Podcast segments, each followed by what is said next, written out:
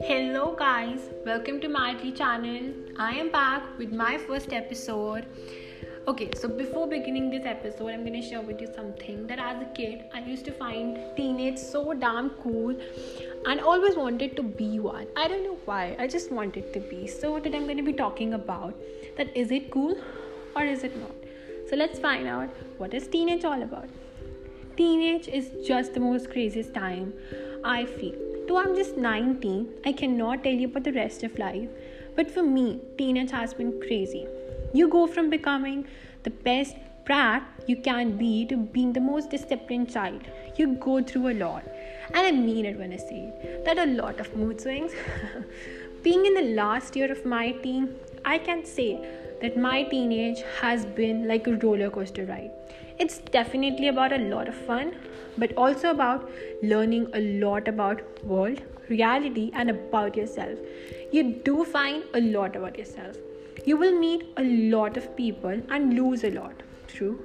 And going through so much changes with hormonal changes, it's something that's not going to be easy and it's okay to make mistakes, to have fun, do pranks, but I would always say have fun in limit the one that doesn't hurt anyone but makes you happy.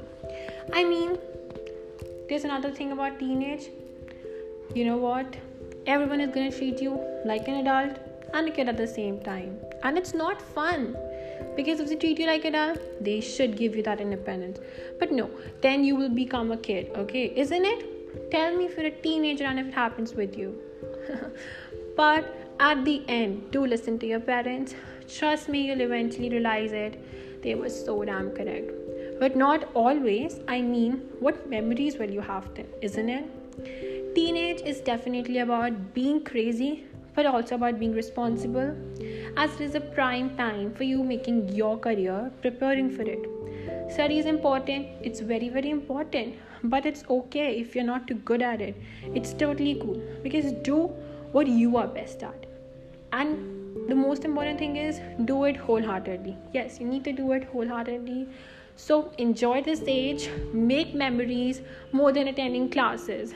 Just kidding guys. Don't give yourself to books or give yourself to chilling completely have a balance. And trust me it would be all fine at the end. Thank you for listening. See you in another episode. Bye